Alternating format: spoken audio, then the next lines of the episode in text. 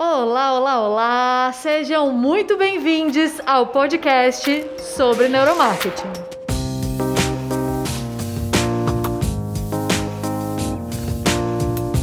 Eu sou Temisa Pimentel. Eu sou Nayane Monteiro. E hoje estamos cri, sem cri, Dulce cri. Batista.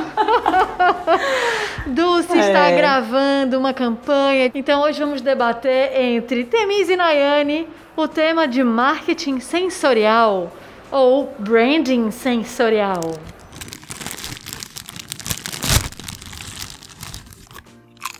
Pera, pera, pera. Que, que que esse pacote de Ruffles está fazendo aqui no meio do programa? Hum. Não, como é que eu sei que é um pacote de Ruffles? Ah, né, gente? Pelo som dá pra saber. Os nossos sentidos conseguem falar muito pra gente sobre o que a gente tá vendo ou não. Porque nesse caso do som, a gente não tá vendo a batata frita, mas a gente conseguiu visualizar. Tenho certeza que vocês já ouviram falar da importância dos sentidos e das experiências para o marketing, para conectar de verdade uma marca com a empresa. Mas como é que isso funciona? O que é que torna de fato uma experiência relevante? O que é que faz com que uma experiência seja lembrada? E quando a gente fala de acionar sentidos, qualquer sentido vale? Vale acionar a visão, vale acionar a audição, vale acionar o olfato? Tanto faz, Nai? Hum, vamos descobrir, né? Mas é sempre importante a gente estar tá aí ativando os sentidos para poder gerar essa conexão e ativar outras cocitas más que vamos falar sobre isso no episódio de hoje. Música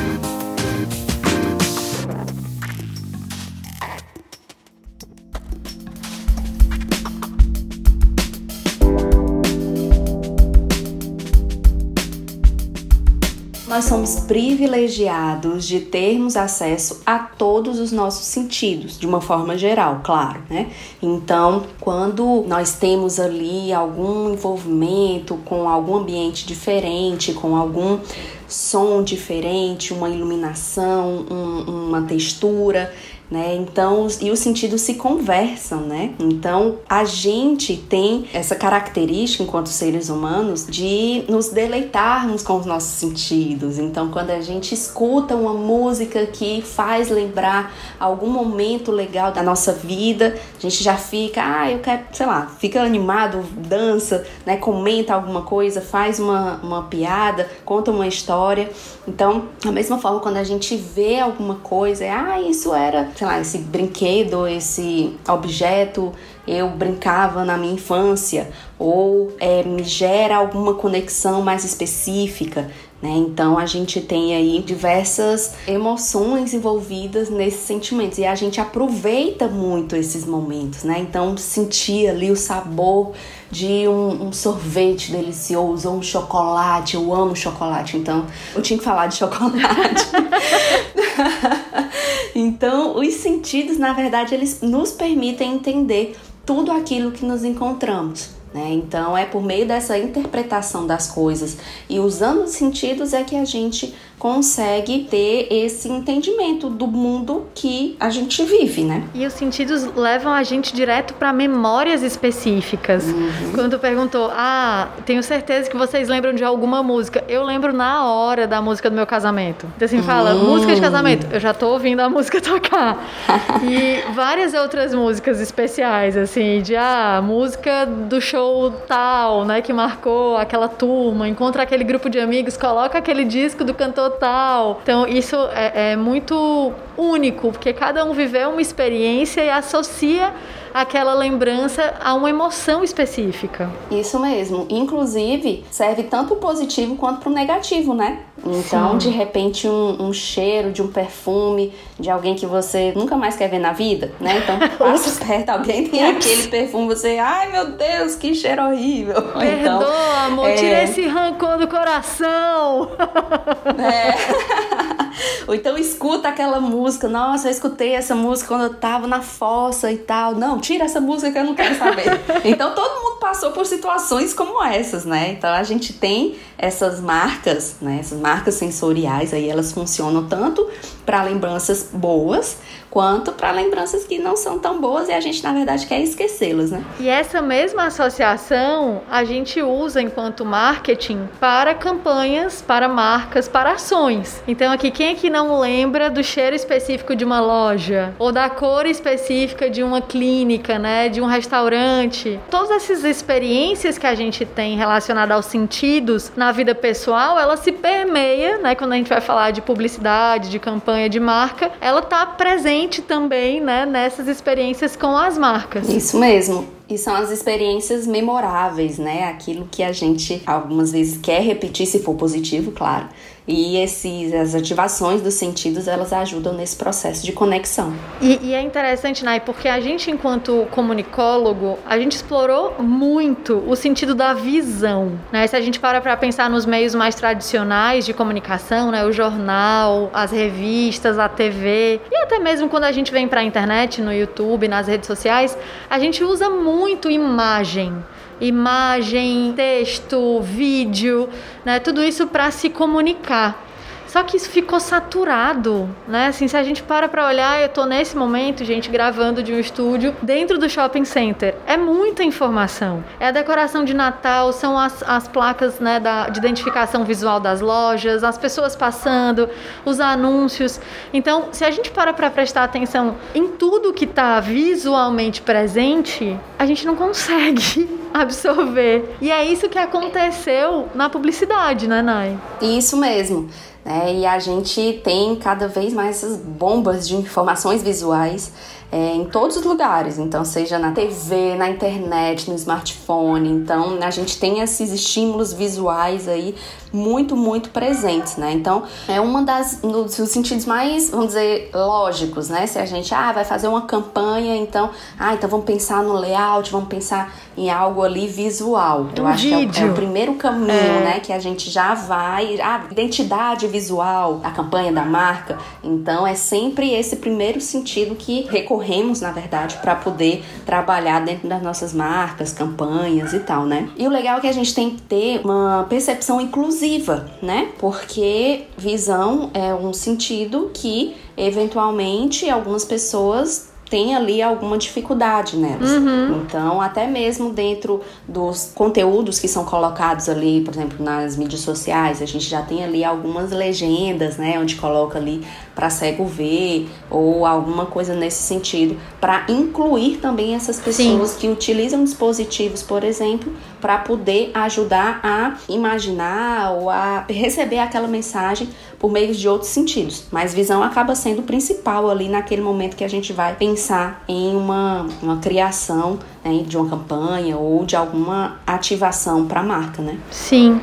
E pensar na, em ser inclusivo né, nas pessoas que não têm o sentido da visão apurado, digamos assim, é importante para se comunicar com todos. E somado a esse fato, pensar que a maior parte das pessoas está nesse momento tendo uma experiência saturada de estímulos visuais faz com que a gente, enquanto comunicadores, né, enquanto marcas, agências, estudiosos né, de, de marketing, a gente se atente para os demais sentidos. Existe muito mais do que só a visão para ser acionado. É e aí entra a importância dos sons, né, dos cheiros, e inclusive a gente aqui na, na pesquisa para falar para vocês sobre isso, a gente identificou uma série de estudos que mostram que olfato e audição, quando somados à visão, têm um impacto maior do que só a própria visão.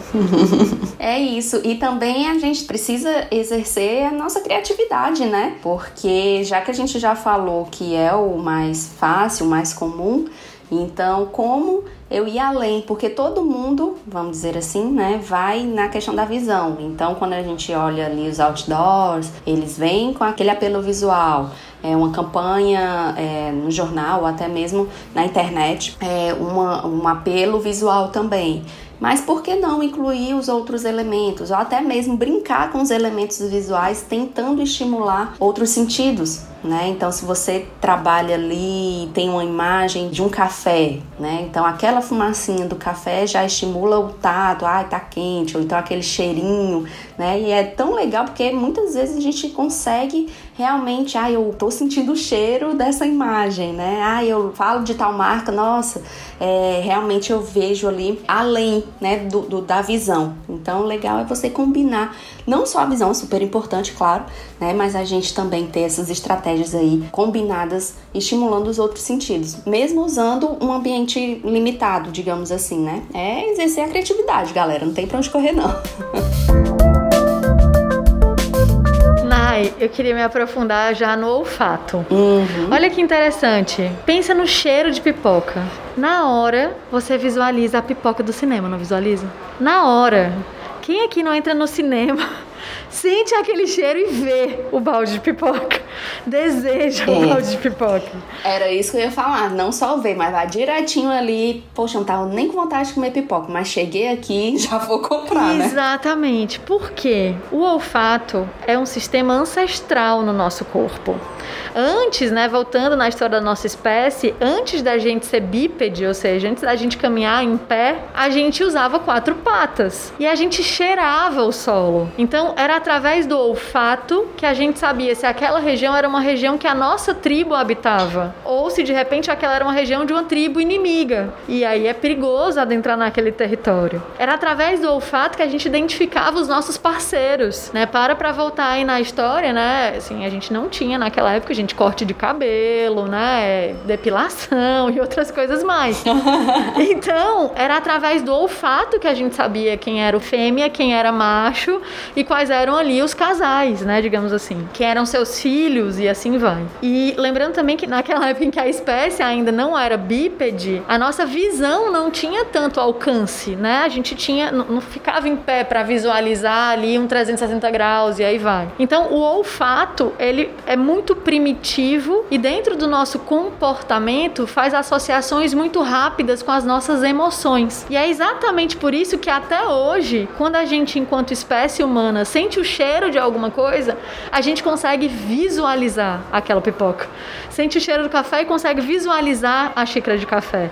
Então, é, é, o olfato estimula áreas do nosso cérebro e, consequentemente, estimula reações químicas que geram emoções de forma muito rápida e, certeira. Exatamente, justamente porque o olfato ele é processado no sistema límbico, que é justamente isso que você está falando, né, Tê? Uhum. Então o cheiro ele é enviado diretamente para esse centro das emoções. Então é uma relação muito rápida, né, e muito conectada mesmo com essa questão da, das emoções. Então se você quiser ali causar um impacto maior é, falando já do olfato, bota um perfume maravilhoso né? e aí vai combinando, né? Bota aquela roupa fantástica, perfume maravilhoso e aí é sucesso, né? então assim, não sei vocês, mas eu tenho um perfume para usar à noite, que é aquele perfume que é super cheiroso e eu vou me sentir poderosa com aquele cheiro. Quem nunca? É, e as marcas, elas também podem usar dessa estratégia. Por que não, né? Já que a gente fala tanto da questão da humanização das marcas, os cinco sentidos é algo bem forte de seres humanos, né? uhum. né? E quando a gente fala de olfato, o cheiro ele é muito presente né, nesses momentos. Então as marcas elas também podem usar. É, a gente sente, por exemplo, passa ali em frente à loja de perfume, geralmente é um perfume assim mais atrativo, mais né, que tem ali uma, uma, expressividade, você passa e você, ai, que cheiro bom. Então já é uma forma de você relacionar com as marcas, mas não só loja de perfume, que seria algo meio óbvio, né? Uhum. Outras marcas também podem usar essa estratégia. Então, é, como é colocado ali no livro do Lindstrom, né, que é o, a lógica do consumo.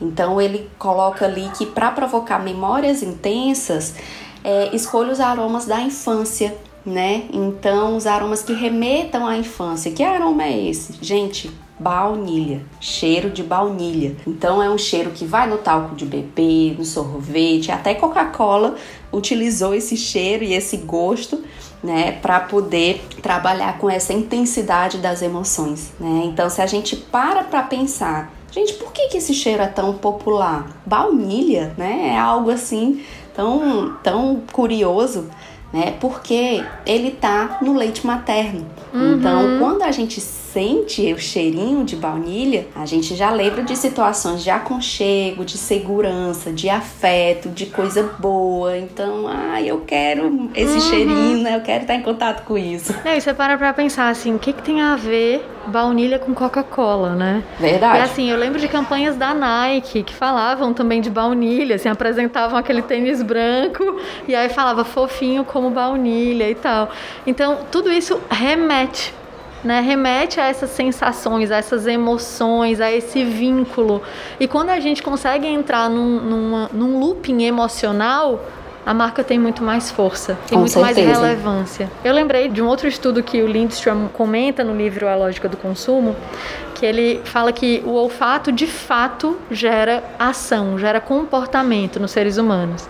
E era um, um experimento que ele chamou alguns universitários, entregou pacotinhos de biscoito para esses universitários, colocou metade dos universitários numa sala e metade em outra. Em uma das salas existia um aroma de limão como se fosse, sabe, é, desinfetante de limpeza de chão, de limão, e que remete imediatamente a um local que está limpo, que está arrumado, que está organizado. E aí, quando esses universitários abriram um pacotinho de biscoito, o biscoito era super é, esfarelento, né? Sujava pra caramba. E os universitários que estavam sentados na sala com aroma de limão comeram com mais cuidado, né, de forma mais lenta para não sujar a sala do que os que estavam na outra sala, que meio que já parecia sujo, então deixa sujar mesmo, e esfarelou muito mais do que na primeira sala. Então, olha que interessante, nenhum dos grupos tinha ciência do cheiro. O cheiro não é que a sala realmente estava limpa, era apenas o aroma que ele tinha borrifado na sala, mas isso imediatamente fez com que as pessoas se comportassem de uma forma muito mais cuidadosa. De novo, né, Tê, é a ligação entre a visão e o olfato. Né? Então as pessoas viam que, poxa, eu não posso deixar sujo, né? Por quê? Porque aqui é um ambiente que teoricamente está mais limpo. Então você recebe a mensagem pelo olfato e age e visualiza ali, tem aquele cuidado, não, não vou deixar aquele ambiente mais sujo, que estaria mais relacionado com o visual e até mesmo com o tato, mas é uma resposta provocada pelo estímulo do olfato, né? Fantástico. Nai, essa coisa do, do sentido estimular o comportamento me faz lembrar de outro experimento que foi do governo do Canadá. Agora falando de audição. Então, galera, já estamos agora no outro sentido, audição. O governo do Canadá fez um experimento de colocar música clássica em áreas públicas, como metrô, parques, né, regiões que tinham uma taxa de criminalidade alta, e eles colocaram música clássica para tocar nessas regiões. E tanto os casos de furto, como os casos de agressão a funcionários do metrô, por exemplo, reduziram, porque as pessoas se comportavam de uma forma mais polida, porque o tipo de música remetia a um ambiente mais elegante ou, digamos assim, mais cuidadoso do que o desleixado, digamos assim. É interessante isso, né? Gente, isso é muito, é muito louco. Não é? por mais que a gente estude, por mais que a gente entenda, mas quando a gente tem acesso a esses esses cases e esses experimentos, você não tem como não ficar de cara, né? Uhum. Como é que pode um, um, uma música é, influenciar tanto no comportamento das pessoas para ter esses resultados, né? Exato. Então, quando a gente fala de audição, na verdade a gente está falando ali de um receptor que transfere informações vitais para nossa sobrevivência. Né? Então, quando a gente. Na verdade, todos os sentidos estão bem conectados, como a gente sabe, mas é, a audição ela te dá ali uma pista né, de algum tremor da terra, você escuta, ou a chuva que está vindo, né, o fogo.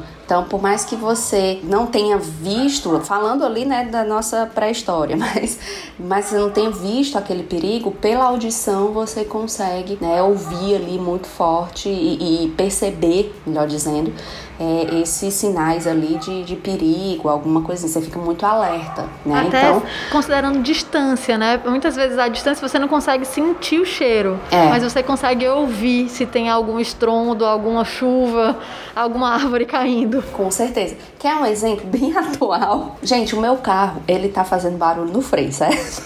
Tá perigoso, hein, amiga? Então, pois é. Mas, de acordo com meu pai, né, que é o meu consultor técnico desse, dessa área de mecânica de carro, ele disse que não tem problema. Então tá bom.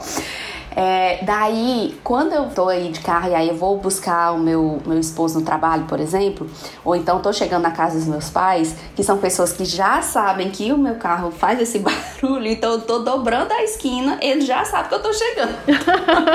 ou seja, a audição ajudando a identificar os entes queridos e liberando uma emoção positiva, né, de ver o seu filho. E o mais legal é que eu, quando morava com os meus pais, é, é um barulhinho normal de freio, sabe? Aquele assoviozinho que faz. todo mundo já passou por isso, nem vem. Então todo mundo conhece.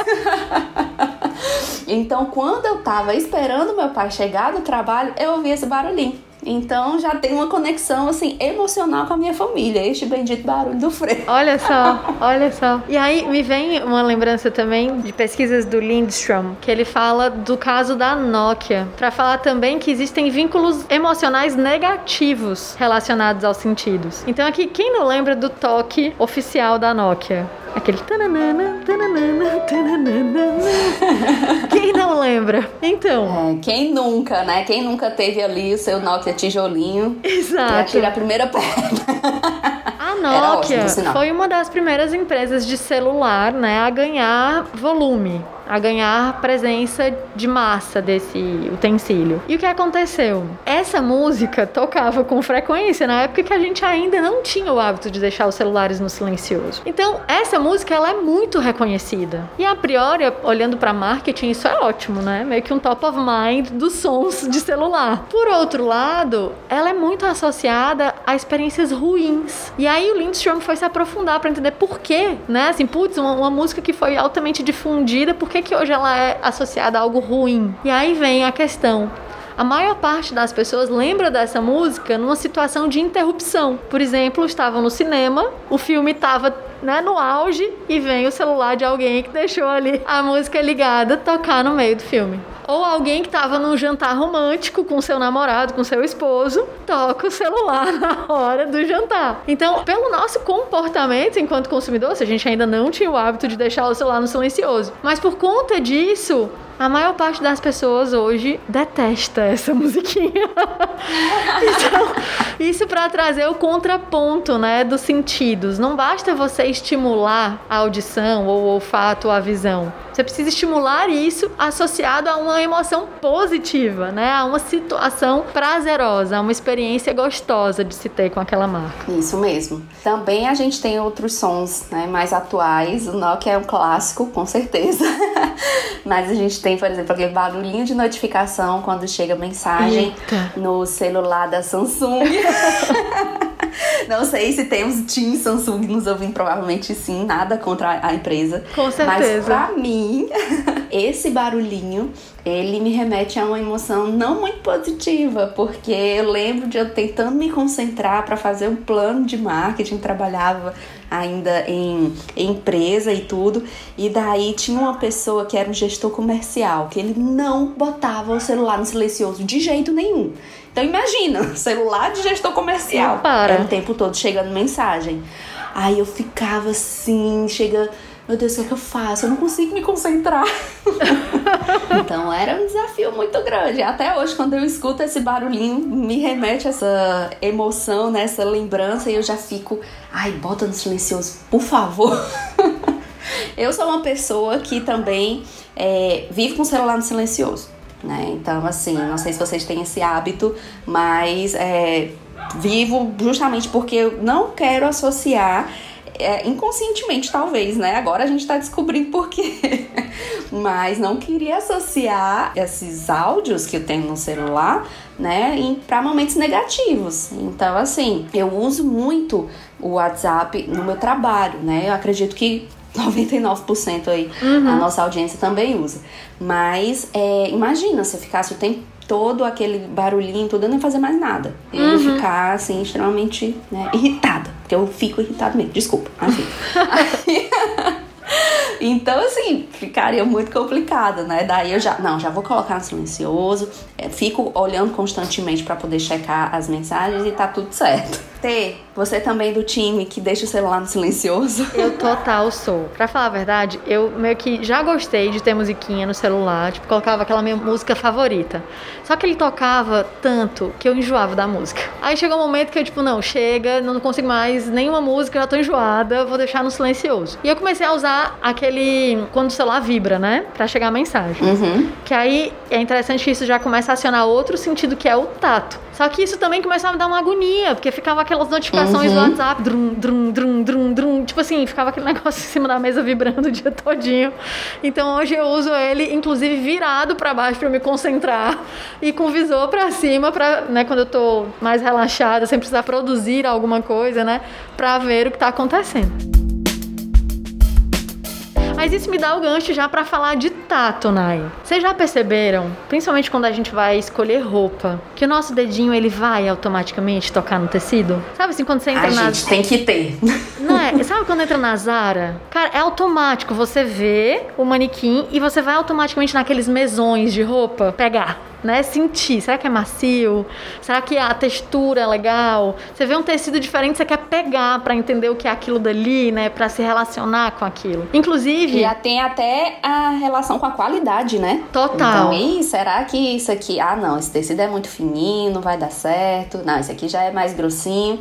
Então, esse aqui já tem qualidade, né? Total. E o que eu ia comentar é que, inclusive, para venda online de roupa, são dois grandes desafios. O primeiro que a pessoa não consegue tocar para entender ali, é nem entender a palavra correta, é para sentir, né? Sentir se existe ali conforto, se existe ali a sensação que a pessoa está procurando. E o segundo é provar, né? É colocar no corpo e sentir caimento, sentir, né? Quando senta, quando anda, como é que é.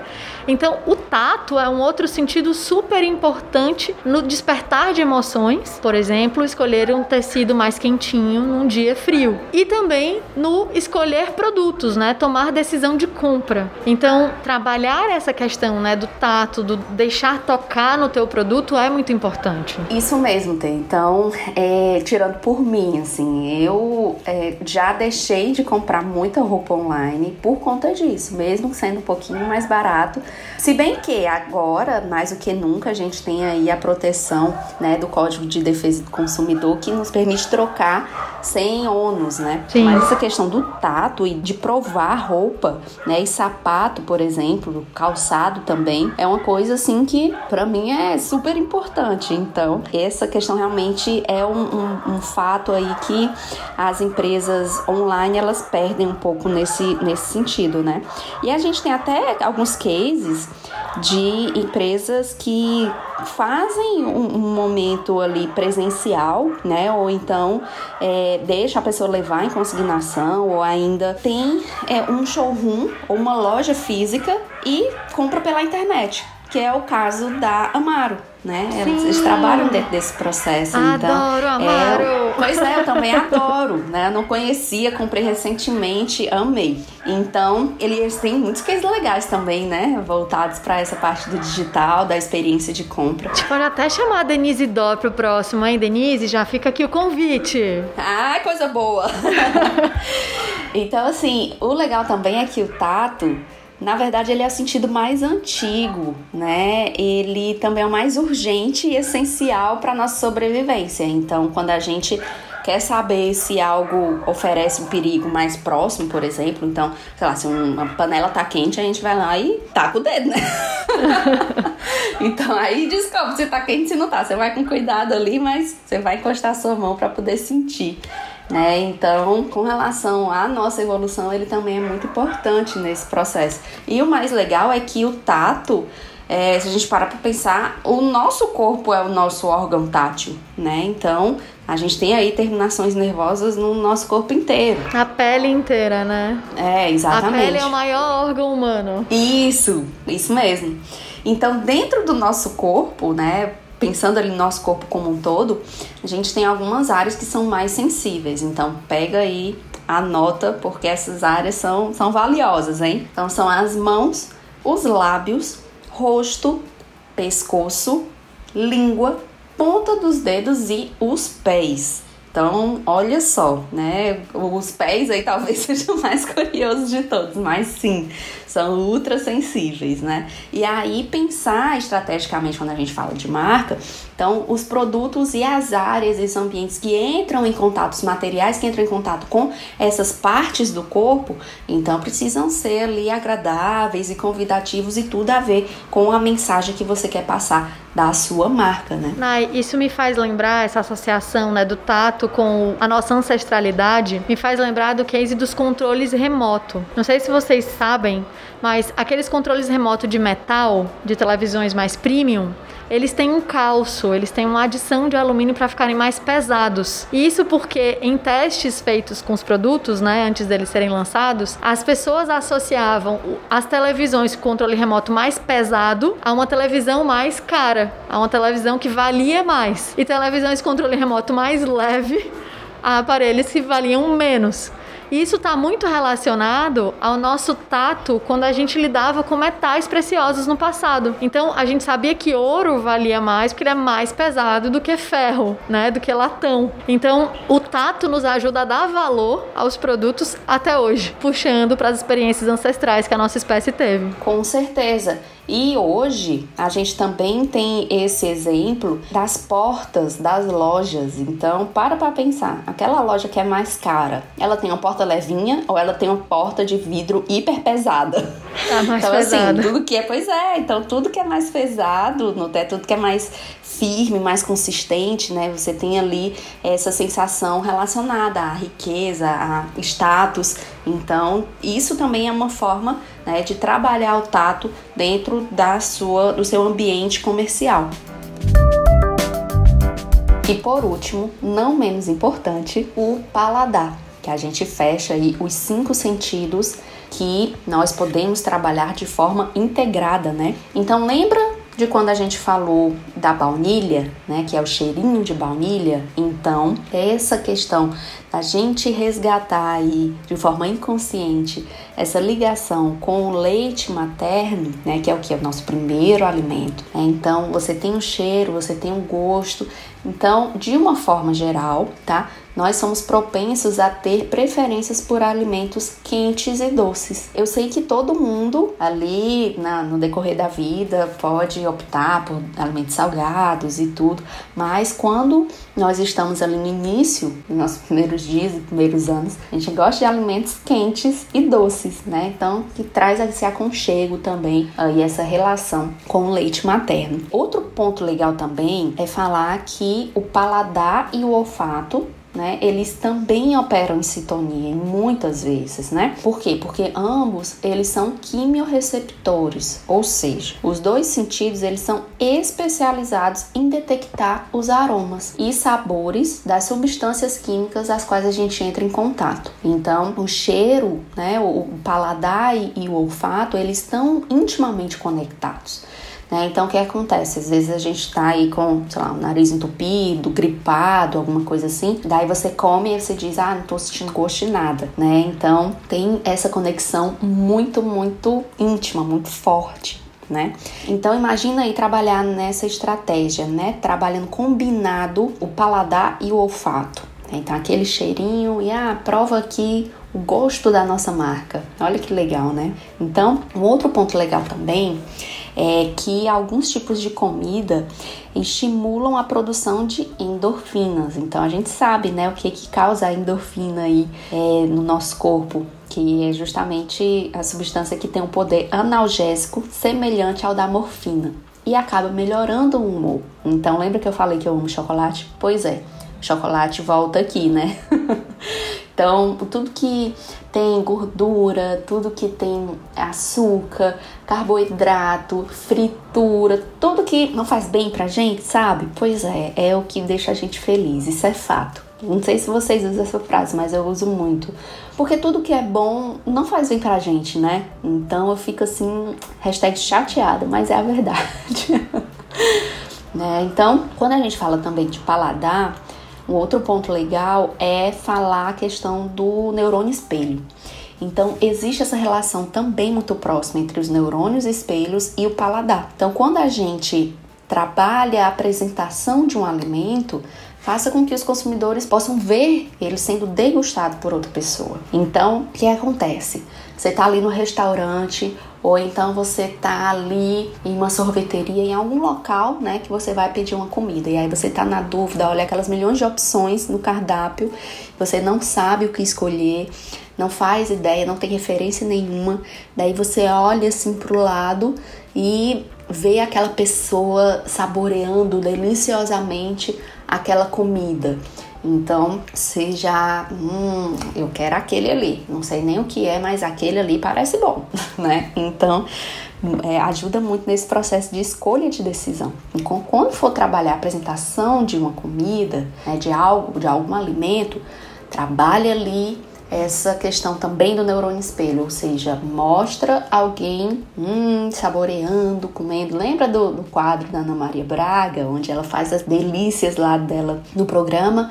E aí no final mostra ela comendo, fazendo aquele barulho, hum, tal. Então, é justamente trabalhando também essa questão do neurônio espelho. Por mais que você não venha fazer aquela receita, mas você quer comer aquilo que ela tá comendo, né? E gente, queria deixar uma dica aqui para vocês. Muito do que a gente falou foi com base em dois livros que nós recomendamos fortemente que falam super bem desses cinco sentidos, tá? Não só disso, mas muita coisa no neuromarketing, né? O primeiro a gente já citou, que é o do Lindstrom, que é A Lógica do Consumo, né, do autor Martin Lindstrom. E o outro é do Dr. Pradip, que se chama O Cérebro Consumista. Então são duas leituras que a gente indica fortemente para você para poder saber mais e aprofundar mais sobre a questão dos cinco sentidos e também entender esse processo aí de consumo e como você pode ligar uma coisa à outra, né? Então isso aqui é fenomenal.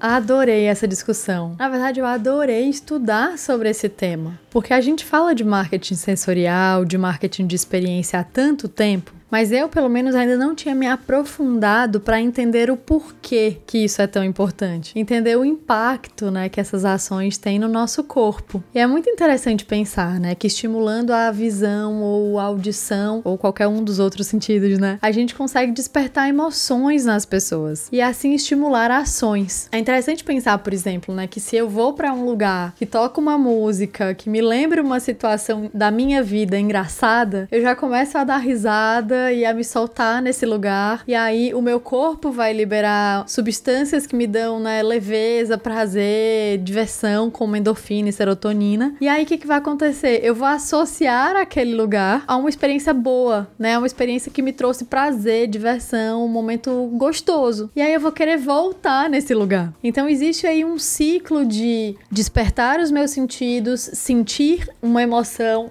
lembrar de algo, gerar uma mudança química no meu corpo e assim estimular uma decisão. E esse é justamente, pessoal, o ciclo que a gente ama no neuromarketing, que é o ciclo de atenção, emoção, memória, decisão. Como é que a gente consegue através da comunicação, através da experiência, através das ações de marketing, despertar a atenção do público e depois, né, é, fazer com que eles sintam algo algo positivo, idealmente. Depois que isso acione memórias, né? Que isso fortaleça memórias que estimulem uma decisão positiva. E vocês? O que, que vocês acharam dessa discussão? Contem pra gente lá no Instagram. A gente está construindo conteúdo junto com vocês, então os comentários são super válidos para a gente definir os próximos temas, entender o que vocês querem saber mais e aprofundar essa conversa. Esse foi mais um episódio do Sobre Neuromarketing. Muito obrigada pela tua companhia e a gente se vê no próximo episódio.